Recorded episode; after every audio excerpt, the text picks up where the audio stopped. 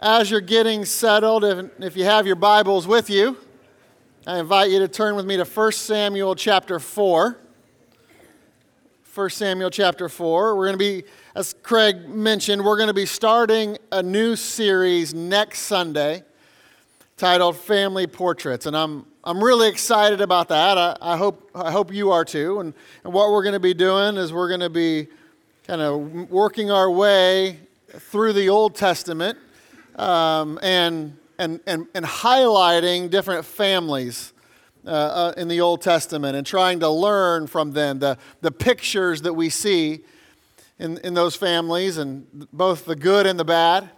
Um, and so I'm excited about that. We're going to kick that off next, next Sunday. And, and even if you're single, I promise you it'll be applicable. So this is this is going to be for everybody. I, I, promise that. So, but that's next Sunday. But I wanted to use today. I wanted to use this Sunday to kind of close out our certainty conference, such as it is. I know that it, it officially ended on Wednesday, and um, I don't. You know, for those of you that were here, I don't know what you thought about it, but I, I, th- I thought it was tremendous, truly, all of it. And and as, as Craig already mentioned, everybody did such a tremendous job. I'm so thankful for the Lord. I'm thankful that you guys were here. It was a great turnout. I asked you to come, and, and you came. And, and so, man, thank you for that. I praise the Lord for it. And I, I, I hope you didn't come just because of me. I hope you came for you.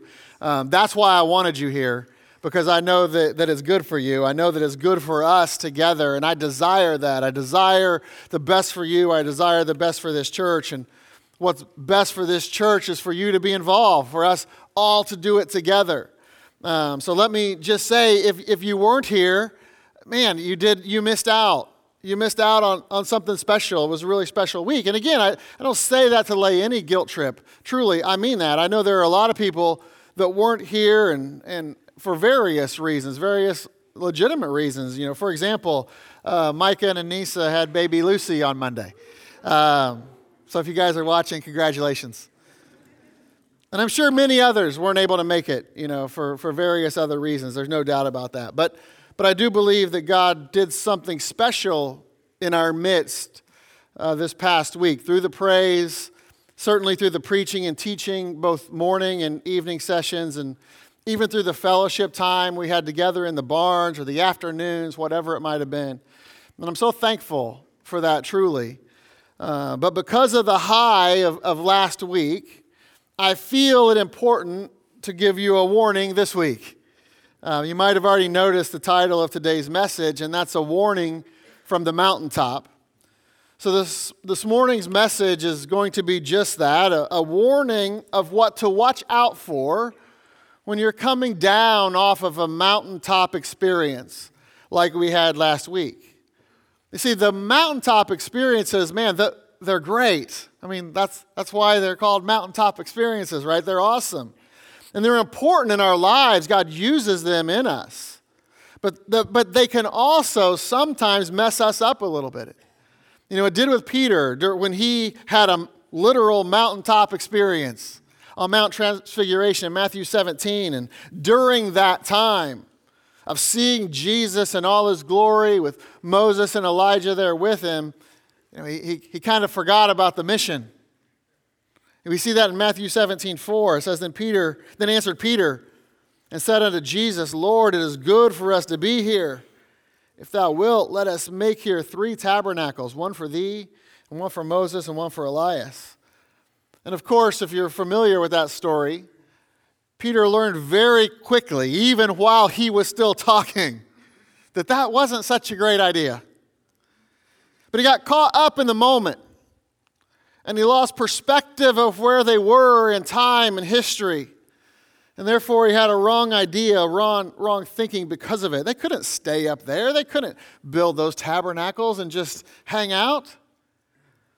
You see, we can't ever get so caught up in the excitement of a moment or a week or a conference that it distracts us from where God is trying to take us. You see, we need to use the moment. We need to use the, the mountaintop. We need to use the excitement and understand what it is that God is doing and use that knowledge to propel us forward even further in ministry to Him. And I want to use an example. I want to use as an example uh, a time in the life of the nation of Israel this morning to illustrate this important point. And as I've already mentioned, we find this example in 1 Samuel chapter 4.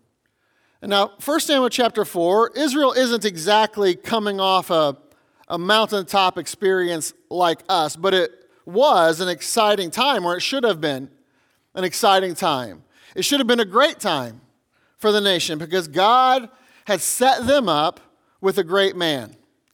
In 1 Samuel chapter 3, God called Samuel to be Israel's leader, their prophet, their judge. And this should have set them up for a mountaintop ride for an extended period. And it should have ushered in a time of prosperity and blessing because they had the man of God to lead them and give them the word of God. But it, it didn't turn out that way.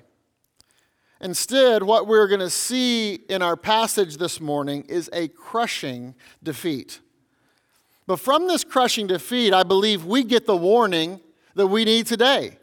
Because we can see the pitfalls that they fell into, and therefore how to avoid them and how to move forward in our individual and our collective walk with the Lord.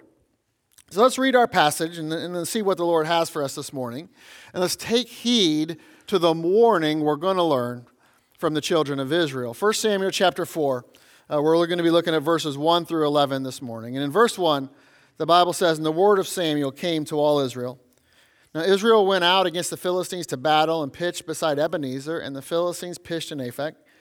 And the Philistines put themselves in array against, or in, in, in line against Israel. And when they joined battle, Israel was smitten before the Philistines, and they slew of the army in the field about 4,000 men.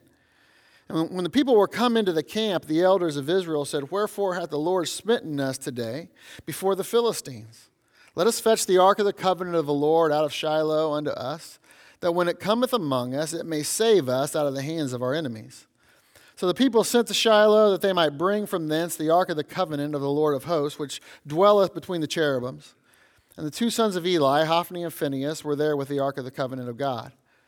When the ark of the covenant of the Lord came into the camp, all Israel shouted with a great shout, so that the earth rang again. And when the Philistines heard the noise of the shout, they said, What meaneth the noise of this great shout in the camp of the Hebrews? And they understood that the ark of the Lord was come into the camp. And the Philistines were afraid, for they said, God has come into the camp. And they said, Woe unto us, for there hath not been such a thing heretofore. Woe unto us! Who shall deliver us out of the hand of these mighty gods?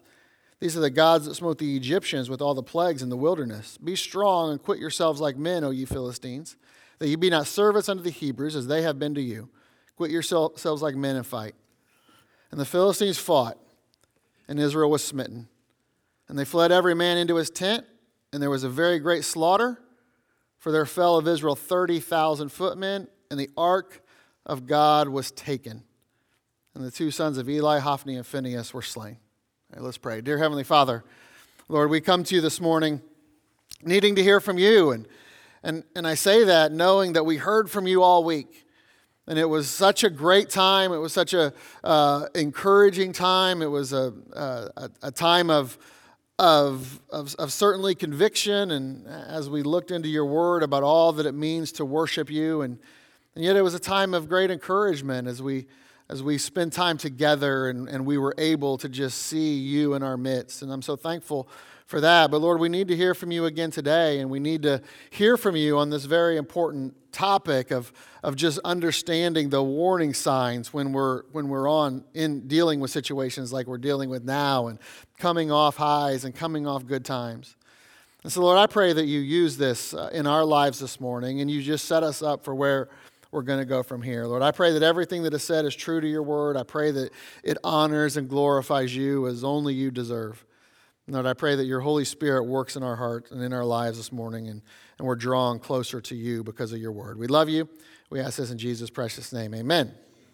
Okay, so I think it's, it's quite clear from what we just read that, man, this was a, this was a bad day. Um, there were multiple days here, but this was, this was a bad time in the history of the nation of Israel. For the first time in their history, the Ark of God, the Ark of the Covenant, representing the very presence of God, was taken from Israel. It had never been taken from them before. And so, coming off this high of Samuel being chosen by God as their leader and leading them in the Word of God for, for many years now and, and leading them in the ways of God, they somehow end up in a position of utter defeat and devastation. And we read at the beginning of 1 Samuel 4 that they, they go out into this initial battle with the Philistines. And in that initial battle, they lost 4,000 men. You know, it's not a good day. But as we read, it gets even worse. The next time, it's 30,000 men and the Ark of the Covenant. And here's the thing they started from a position of victory. They started from a mountaintop position because they started from Ebenezer. We read that in verse 1. And Ebenezer means a stone of help. It's a stone of help. 1 Samuel chapter 7 verse 12 says, Then Samuel took a stone and set it between Mizpah and Shen and called the name of it Ebenezer, saying, Hitherto hath the Lord helped us. You see, the chief cornerstone was in their corner, but they didn't remember why. Or, or better stated, they didn't remember the conditions associated with him being in their corner. And if we're not careful, that can describe us too. And we can get to a point to where we're resting on our, our laurels and we rest on what got us to the mountaintop. But if we do that, we run the risk of losing. We run, run the risk of facing defeat. Because what we need to understand here is after this initial defeat, where they lose these 4,000 men, there was actually an opportunity here for Israel. They had just lost a big battle, but now they had the opportunity to use that as an eye opener, to go to God to learn what they did wrong, but they didn't do that. They thought they were privileged and that this was just a minor setback. I mean, they were the mountaintop nation. They had God, the only true God, in their corner.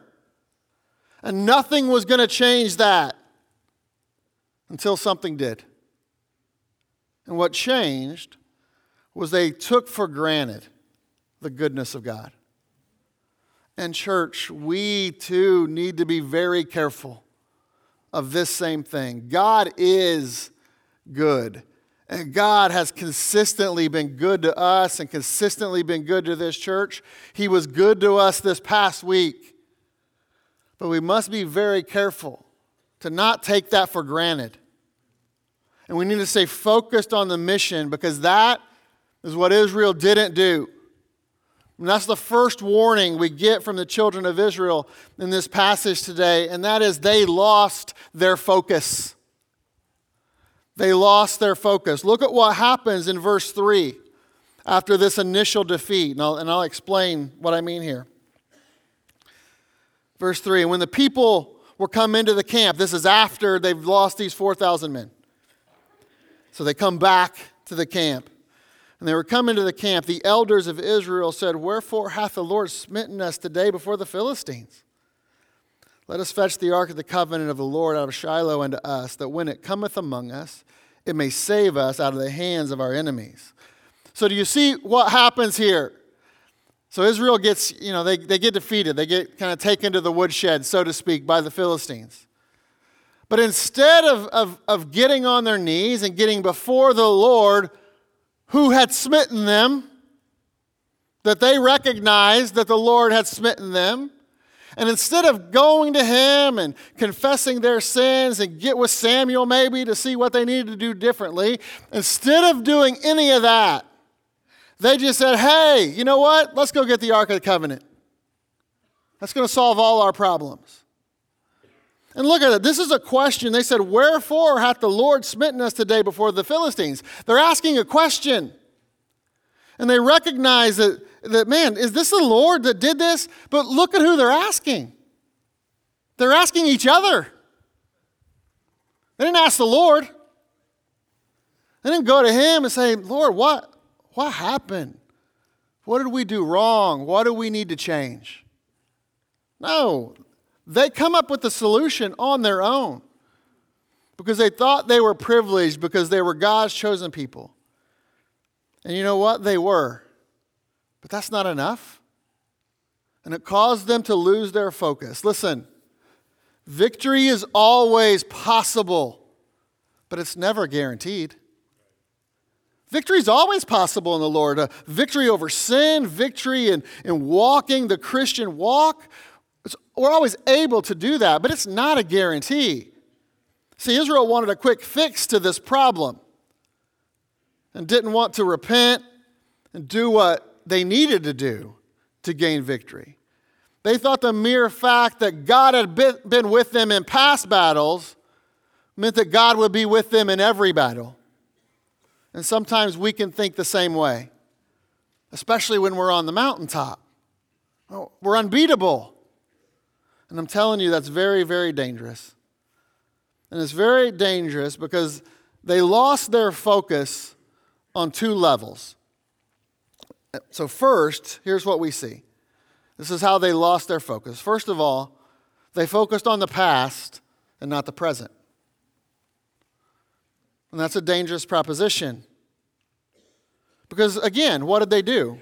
What was their response to losing this first battle? They said, okay, the, the, Philistines just beat us, but, but no big deal. It's okay. We just got to go get the Ark of the Covenant. Because it seemed like that had worked in the past. For example, when the children of Israel were marching to Moab in the wilderness, Moses used the Ark of the Covenant to scatter their enemies. You see that in Numbers chapter 10, verses 33 through 36. It says, And when they departed from the mount of the Lord, three days' journey, and the Ark of the Covenant of the Lord went before them in the three days' journey to search out a resting place for them. And the cloud of the Lord was upon them by day when they went out in the camp. And it came to pass when the ark set forth that Moses said, Rise up, Lord, and let thine enemies be scattered, and let them that hate thee flee before thee. And when it rested, he said, Return, O Lord, unto the many thousands of Israel. Uh, it was used, Moses used the ark to scatter their enemies. And we won't take the time to go there, but God gave Joshua very specific instructions on using the Ark of the Covenant in the taking of Jericho in, in Joshua chapter 6. So the children of Israel, through their past, had seen this method of bringing the Ark of the Covenant to battle before, and it had always worked. So they assumed it was going to work again. They assumed that just because things had worked in the past, that they were going to work in the present and in the future. And, and, let me just tell you, you can never assume that just because you had spiritual victory in the past, that it's guaranteed in the future. And maybe God really worked in your life this past week. I hope He did. But you cannot assume that what God did in your life at our Certainty Conference is going to sustain you indefinitely into the future. You have to keep seeking Him, you have to keep obeying Him, you have to keep on. And, and listen, that's the key to the equa- equation here this aspect of obedience. Because do you know why having the Ark of the Covenant worked for Moses and why it worked for Joshua? It's because the Lord told them to do it. It's because they were following the Lord and his instruction and not setting out on their own. We already read in Numbers 10:33 that the ark of the covenant of the Lord went before them. They were following the Lord's leading.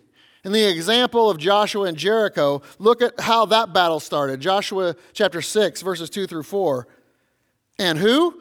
The Lord said unto Joshua, See, I have given unto thine hand Jericho and the king thereof and the mighty men of valor. And ye shall compass the city. He's given him instruction. All ye men of war, go round about the city once. Thus shalt thou do six days, and seven priests shall bear before the ark seven trumpets of ram's horns. And the seventh day ye shall compass the city seven times, and the priests shall blow with the trumpets. So Joshua just did what the Lord told him to do. But we did not see that with the children of Israel here in 1 Samuel 4. Not at all. They did it on their own. And they didn't seek out what the Lord wanted them to do. They didn't even ask Him, nothing. And we can have a tendency to fall into this same trap. During weeks like we had this past week, God gives us clear instruction. He speaks to us very clearly. But that doesn't mean now we're good. We're, we're good for the, for, for the foreseeable future. We don't need to ask for His direction anymore. Certainty was great, but we need to look ahead. We can't stay there.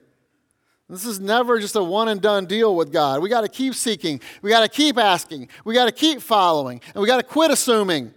Quit assuming that everything is okay if it's not in your life. Quit assuming that just because you were okay in the past, that you're okay today and that you're going to be okay tomorrow.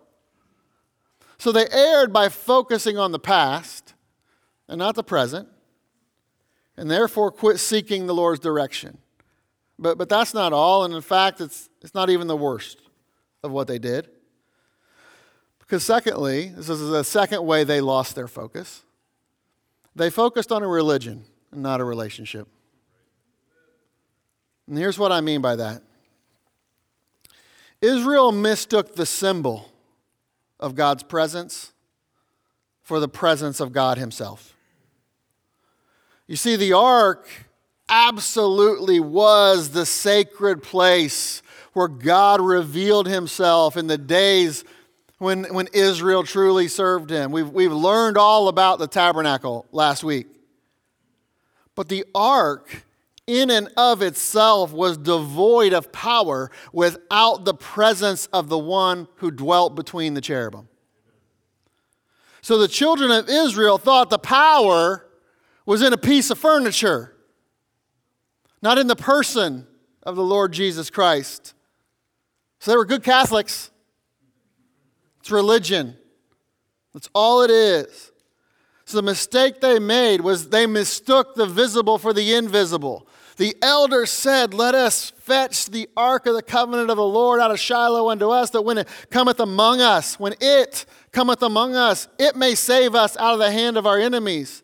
And they ascribed to the ark what could only be done by God Himself.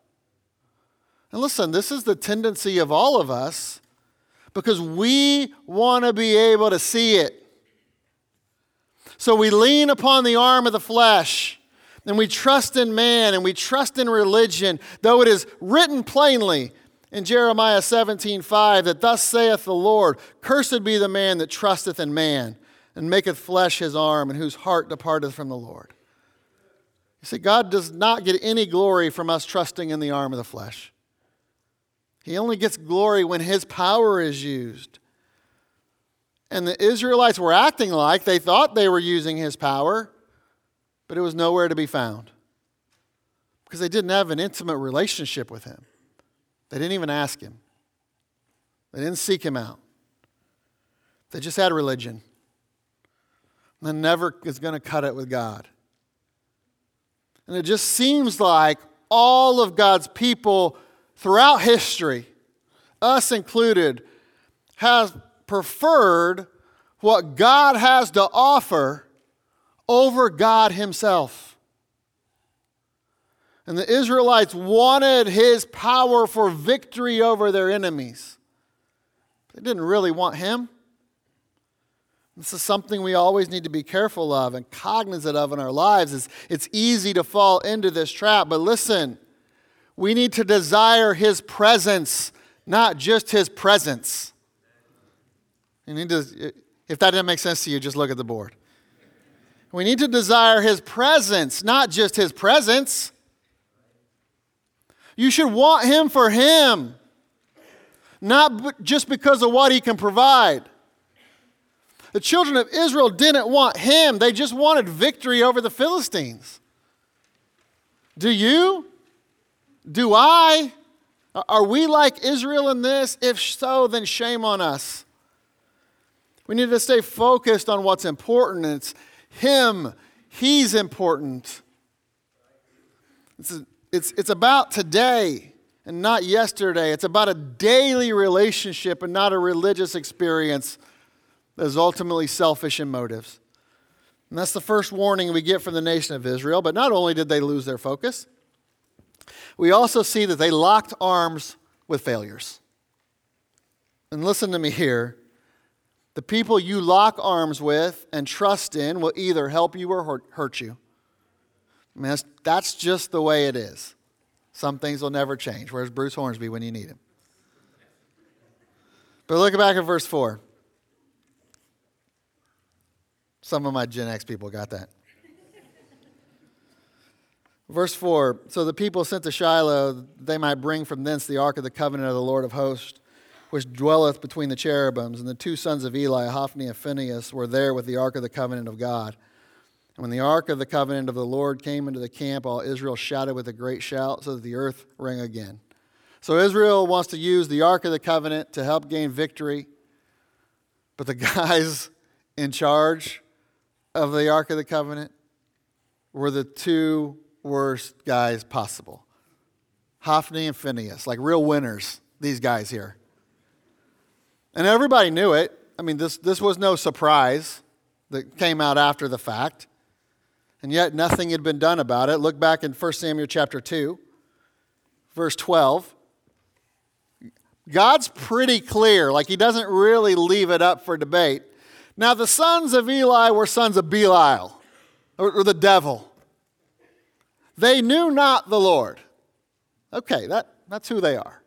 This is no question. It's like, well, you know, maybe, you know, we, we can see it a couple different ways. Some people like them, some people don't. No, they were sons of the devil. They didn't know the Lord. And yet, these are the guys we were going to put in charge of handling the Ark of the Covenant. Skip down to verse 17. Wherefore, the sin of the young men, Hophni and, and Phinehas, was very great before the Lord, for men abhorred the offering of the Lord.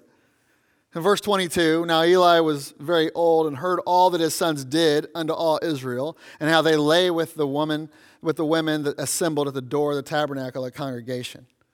I mean, we're talking about some gross sin that these guys were involved with. And yet they were the ones bringing in the Ark of the Covenant. And the children of Israel didn't care. In fact, it was celebrated when they came in with the ark. In verse 5, the people shouted with a great shout. What a cool thing this is. Well, how do you think the Lord felt about that? I think we find out in verse 11. They get killed. And spoiler alert there. I know we already read it, but I think we know how the Lord felt about it. And, and just as a side note, you know, you do know that if you are a Christian, that the presence of God resides in you today. And if you are involved in gross sin like these guys, hmm, be careful. Kenny made a very important statement on Wednesday night, and, and it, was, it was something along the lines of this. He said, Because we live in the age of grace and God's judgment on sin isn't quite as visible maybe today as it has been in other dispensations, that we somehow get the incorrect impression that God doesn't care as much about sin as he used to. Well, that's very, very wrong. Uh, Hebrews 13 8 says Jesus Christ the same yesterday and today and forever, and that includes his hatred towards sin. So, if that scenario, if this Hophni and, and Phinehas scenario describes you and you're getting away with gross sin today, please don't think that you'll get away with it forever because you won't. But that's not really my point here. Here's my point I'm, I'm just trying to warn you that even if you have spiritual momentum today after the Certainty Conference, if you go right back and lock arms with spiritual failures, you will become a spiritual failure too. And sometimes we make poor decisions about the people we allow to have influence over us or the people we trust and lock arms with when it comes to getting through the hard times of life. You need people around you that will help you. And here's how they will help you when they tell you the truth because they love you. You need people around you that will sharpen you. Proverbs 27 6 says, Faithful are the wounds of a friend, but the kisses of an enemy are deceitful. You see, sometimes we don't like listening to the people we need to be listening to the most because sometimes the truth hurts. But the truth is what we have to have. The truth is what we need. Proverbs 11 14 says, Where no counsel is, the people fall. But in the multitude of counselors, there is safety. And listen, if you have a Phinehas and a Hophni in your life, you need to recognize that. You need to understand that they might not have your best interest in mind when it comes to your spiritual growth. And they don't want from you what God wants from you. And they may be family, they may be friends you've had for a very long time, they may even go to this church. But if they're not going where you're going, then you need to ask yourself some hard questions and maybe make some hard decisions. And maybe, just maybe, you need to listen to the Solomon this morning, who said in Proverbs 9 6, Forsake the foolish and live, and go in the way of understanding. And the reason why is because of what he said in, in, in Proverbs 13 20. He that walketh with wise men shall be wise, but a companion of fools shall be destroyed. Listen, Hophni and Phinehas, that was a companion of fools. And guess what? They were destroyed. And that destruction thing is something you want to avoid. I think that kind of goes without saying. Some of you have already been down that road, and you know what I'm talking about. Who you lock arms with, who you allow into your life on an intimate level, who you allow to lead you. It matters. There's no doubt about it. Uh, because here's the truth, and, and something you need to know the devil uses human agents in his work to try to stop any spiritual growth in your life. So there may be some people in your inner circle of acquaintance or even in your row right now, and they won't like it if you actually start living for the Lord. Don't lock arms with them. Or if you already have, unlock. Unlock your arms. You need to heed that warning. And then, third, the next warning we need to heed, and we see in our passage this morning, is that the nation of Israel, they were led by their feelings. And that's never good. Look back at verse 5. And when the ark of the covenant of the Lord came into the camp, all Israel shouted with a great shout so that the earth rang again. You see, they felt good about the situation. They shouted with a great shout. And they were excited now because they had the trump card with them. What could go wrong? So they charged away proudly. But listen, we should never be led by our feelings. Just because it feels right doesn't mean it's right. And then move forward based on how we feel. We should only be led by and move forward based on what the Word of God says only. You see, it's easy to allow emotion to be the dominant factor in our assessment of our own spiritual health. So we allow how we feel to be the, the determining factor. Now, I'm not saying it's no factor. God uses our emotions. I'll, you know, I've, I've told you this before. Just, our emotions are, aren't bad or good. That God gives us our emotions. And I, in our counseling class in LFBI, I, I, I analyze it, or uh, what's the word I'm looking for? And then I make the analogy, so I'm a little tired this morning. I make the analogy like this that our, our emotions are kind of like our spiritual um, nervous system, our spiritual, you know, the, the way we understand what's going on. So we have a physical nervous system. We have nerves that run through our body that if we touch a hot stove, those nerves fire and say, you better, you better, you better remove that. Or our emotions, God uses our emotions the same way. And so if we're feeling a certain way, well, man, maybe there's something to analyze there. But they're not the dominant factor. Like, if, if you're, here's an example. So many times people, they get saved, genuinely get saved, and they go through something and they feel like they're not saved. And so it just causes them to stumble. And so they use that emotion to determine, well, man, I, I'm, you know, I must not be saved. Well, if you need to analyze it, analyze it. But if you're saved, you're always saved. And Satan uses that in, in a person's life to just cause them to stumble and not allow them to keep moving forward. No, emotion can't be the, the, determining factor. God's word always is. We need to trust his word. So, for example, uh, you know, in this, in this line of thinking, going back to our theme for the Certainty Conference, if it feels like worship, it must be worship, right? No. Your emotions and your feelings lie to you all the time, and then we allow them to redefine Bible words based on our feelings. And so we define worship based on how we feel, not based on what the Bible says about worship. So don't be ruled and led by those feelings and emotions. You can't use them as your only guide. God's word is your guide. Please understand Proverbs 28 26. It says, He that trusteth in his own heart is a fool. Whoso walketh wisely, he shall be delivered. And we know that wisdom comes from God's word.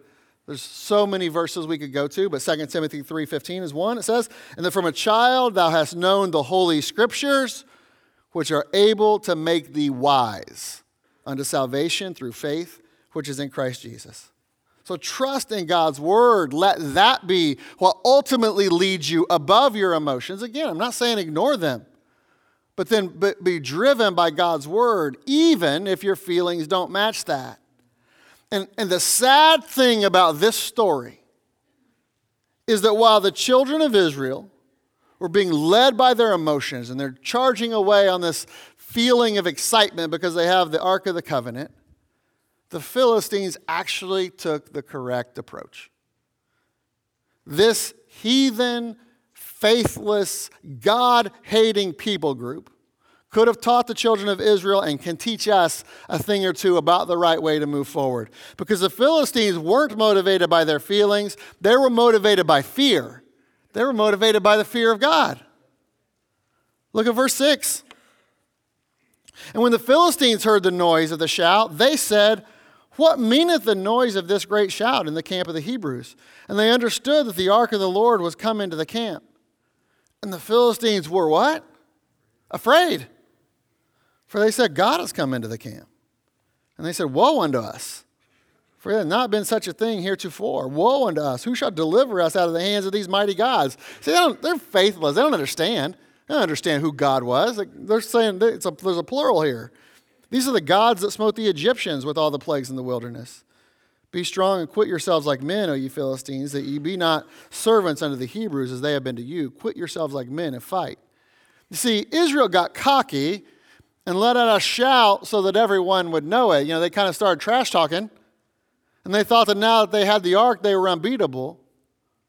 But while the Philistines were clearly the enemy of God, in this scenario, they understood some things better than God's people did. And in verse 6 and 7, they were scared. And they were afraid of God.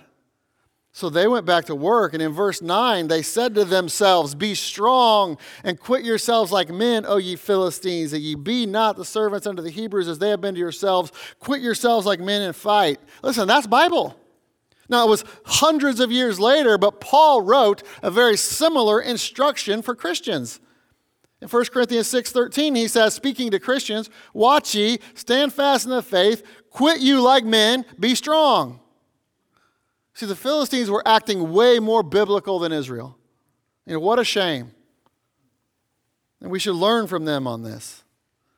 We need to be careful of letting our feelings lead us, either in being too prideful towards or too scared of man, because that just leads to sin and defeat. Because look at the result of their sin again in verse 10. And the Philistines fought and Israel was smitten, and they fled every man into his tent. And there was a very great slaughter, for there fell of Israel 30,000 footmen.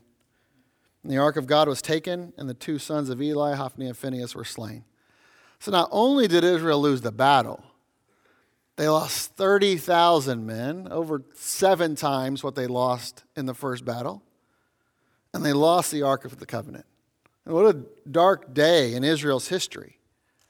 But I'm here to tell you this morning that the same thing can happen to you and me if we don't stay on top of things and stay true to God's word and be led by it and not our feelings.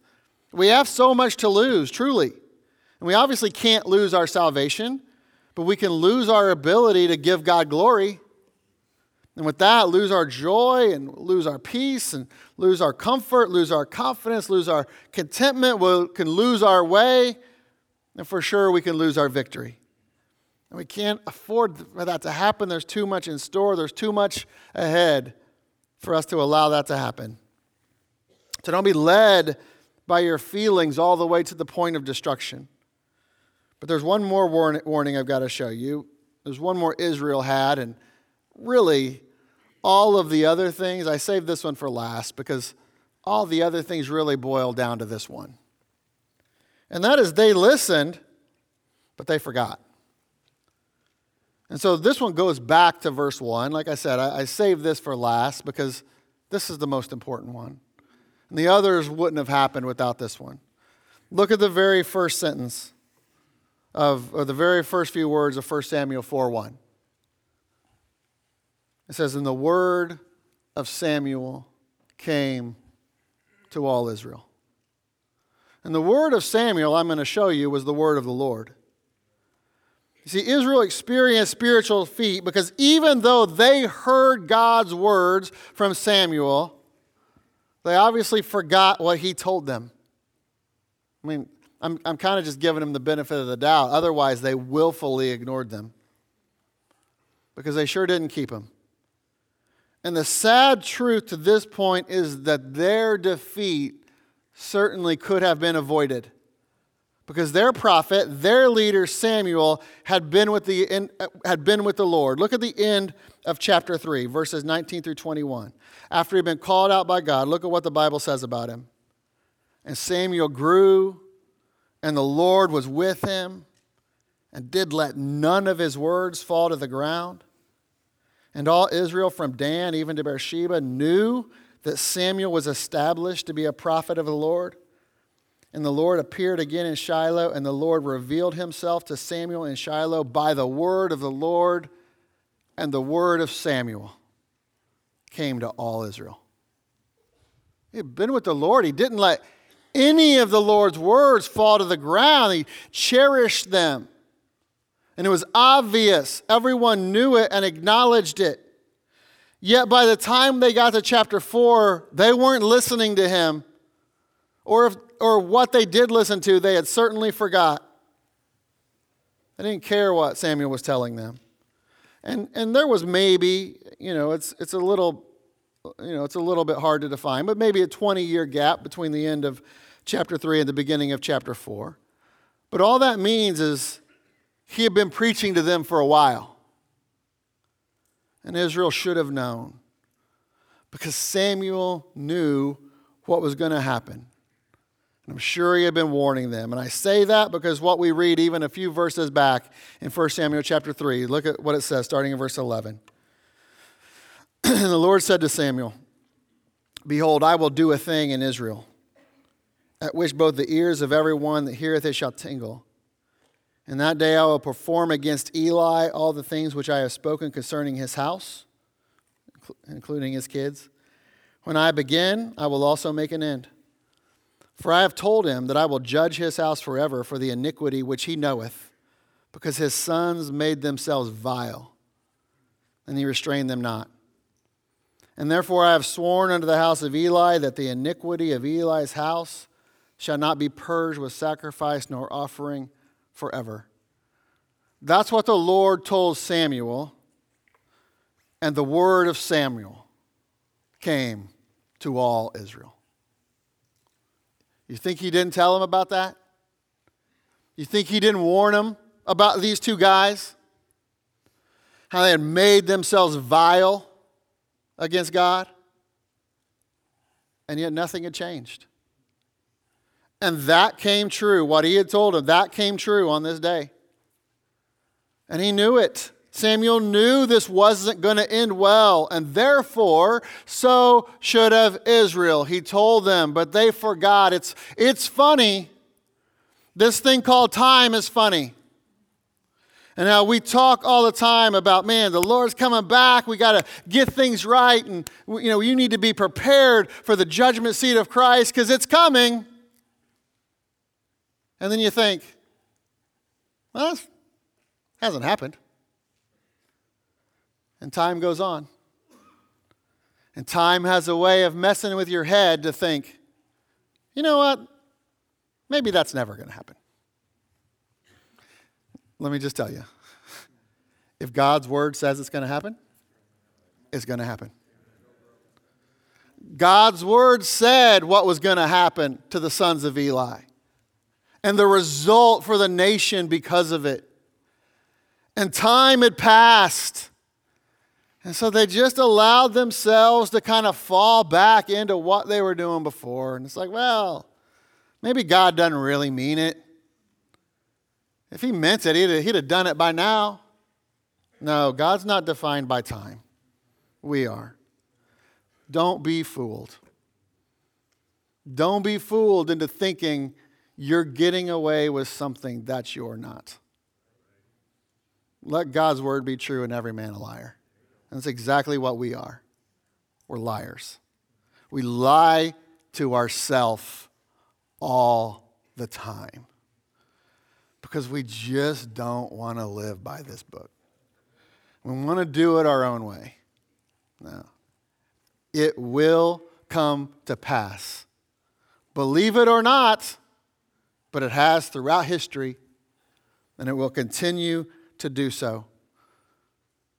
And we've heard a lot of great things from God's Word this past week at the Certainty Conference. My charge for you is don't forget them. Don't let them pass by. Keep them in the forefront of your minds. And really, it, like I said, if you boil it all down, this was Israel's main problem. They didn't listen to what God was saying to them. They had the man of God leading them. He had invested his word, he didn't let any of it fall to the ground. And the word of Samuel came to all of Israel. He told them it all, and they just didn't listen. They just forgot what he said because time. And when we, when we run into problems, problems in our life, most of the time we can boil it down to this very same thing.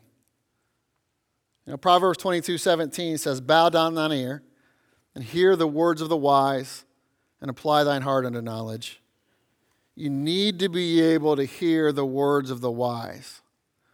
And hear when God is speaking to you, even through the preaching of his word, so that you know how to respond so that you listen and you don't forget and you don't allow time to pass and you're not doing what you were doing one, one back before or you're not believing the way you believed before so that means when you hear it and you hear god's word obey it that is how you don't forget this is it listen, this is on your outline sheet. This is how you don't forget. You create a habit of obedience. So when you create a habit of obedience, you just keep doing it and you keep obeying. And when you keep obeying, you keep it the God's word at the forefront of your mind. So you don't forget it. But how many times do we hear what God is telling us, but man, we just forget. And we don't do it all the time. Don't do that. Obey and respond. Listen for the voice of the Lord in your life, even if it's coming through a man. If it's God's word, listen to it and take heed to it. And sometimes there's all sorts of noise going on. He's hard to hear, but he's always speaking. Now, there's a story of a little girl. She was sent to her room for disobeying uh, her parents, and her mom comes in to talk to her, and the girl asked, you know, mommy, why do, why do we do wrong things? And her mom responded and said, you know, baby, you got, we got some enemies out there, and, and they're trying to, to get us to, to not listen to God, but to listen to ourselves and listen to this world and, and, and, and listen to everything else that's out there. And, and the little girl said, but mommy, God doesn't talk loud enough. And you know, sometimes it may feel that way. Sometimes it seems like we can't hear what God is trying to say or what God is trying to do in our life, or, or it's just so easy to forget. But here's the thing it goes back to everything that we talked about this past week. It goes back to what true worship is and what being a true worshiper means. And ultimately, that sacrifice and surrender of making our life about Him and not about us. And all the pitfalls Israel experienced were because they wanted to do things their own way. I mean, they wanted to focus on what they wanted to focus on. They wanted to be led by how, how they felt. They wanted to lock arms with those other guys. Why? Because they didn't want to listen to the Word of God. They wanted to do it themselves. And, and we tend to want to do it ourselves too. And we tend to want to make it up and we want to make ourselves feel better. And, and like I said, we'll, we'll lie to ourselves and we'll convince ourselves that we worship God. The only problem with that is it's according to our definition. It's not according to the Bible's. De- Listen, Bible words have Bible definitions. So you don't get to make it up. I, I told you last week, you know, you don't, you don't get to walk out in the woods and stand by a tree and look at the leaves and say, man, I'm worshiping God. Now, maybe that gives you a greater appreciation for God. And maybe that drives you to worship. But hear what I'm saying worship has a definition. And it's, it's not looking at leaves. That's not the Bible definition of worship. You can't make it up and say, man, I'm really worshiping God. No, no, you're not. You're not worshiping God until you take that and it drives you to do what the Bible tells you that worship is. So don't fool yourself. Don't lie to yourself. Believe God. Don't let time slip you into believing something that is not true. God's word is true always. And because when that happens, we end up in, in this, you know, spiritual bankruptcy, spiritual poverty. That's where Israel found themselves in 1 Samuel chapter 4 and verse 11. And it always comes down to that. It always comes down to, to not he- heeding and, and hearing and, and, and obeying God's word. So, man, don't live that life. Live a life that leads to true victory, eternal victory worshiping Him, obeying what He has to say, and loving Him through His Word. That is the only life worth living, the life that gives Him glory. And what a great opportunity it is that we have to do that in this life. Don't allow it to be an opportunity missed. Let's have every head bowed and every eye closed. And again, I'm, I am so, I'm so thankful, really, for this week and, and um, you know, what God did. Um, I think it was a great week. And, and because it was so good, I felt compelled to, to share this with you this morning. Um, to not rest on that and to not rest on that mountaintop, but keep listening. Keep hearing what God has to say and keep obeying. Don't fall into to, to, to, you know, the, the state that we f- find with Israel, where they were just taking God's goodness for granted and assumed that he was always going to be there and was always going to be good. No, not without obedience to his word. I mean, that's, that's worship. It's surrendering to his word, it's obeying his word. That's how we worship him. So don't worship another way. Don't lie to yourself. The, the risks are too high and the costs are too, too much. And so, if there's something you need to get right with the Lord this morning, man, do that again. I, you know, I said it every night. Don't, don't wait. Don't just, you know, don't just take, you know, the message that God gives you, the grace that God shows you by showing you something that you need to fix and then not fixing it. No, get it right with Him so that we can move forward together for God's glory. Dear Heavenly Father, we love you so much. Again, thank you for your word. I, I'm so thankful for this past week. I'm so thankful for all that we heard. And, and Lord, I pray that you do use it in our lives as a, as a week that we can look back at and, and remember, but, but remember as something that you started, not, not something you ended, or remember it as something to where we use that to propel us forward to even greater heights in and, and, and through you. Um, so we are greater lights for you in this world. And so, Lord, I pray you continue to use us. And, and again, I'm, I'm thankful for, for this church and, and their faithfulness to you. But, but Lord, we can always be more faithful. And Lord, there's always ways that we can be analyzing our life and looking on how we can um, be better sons of, and daughters of you and how we can better serve you. And so, Lord, I pray that you continue to work in and of our lives. And Lord, we love you. I'm so thankful for everything and all you're doing. We ask this in Jesus' name. Amen.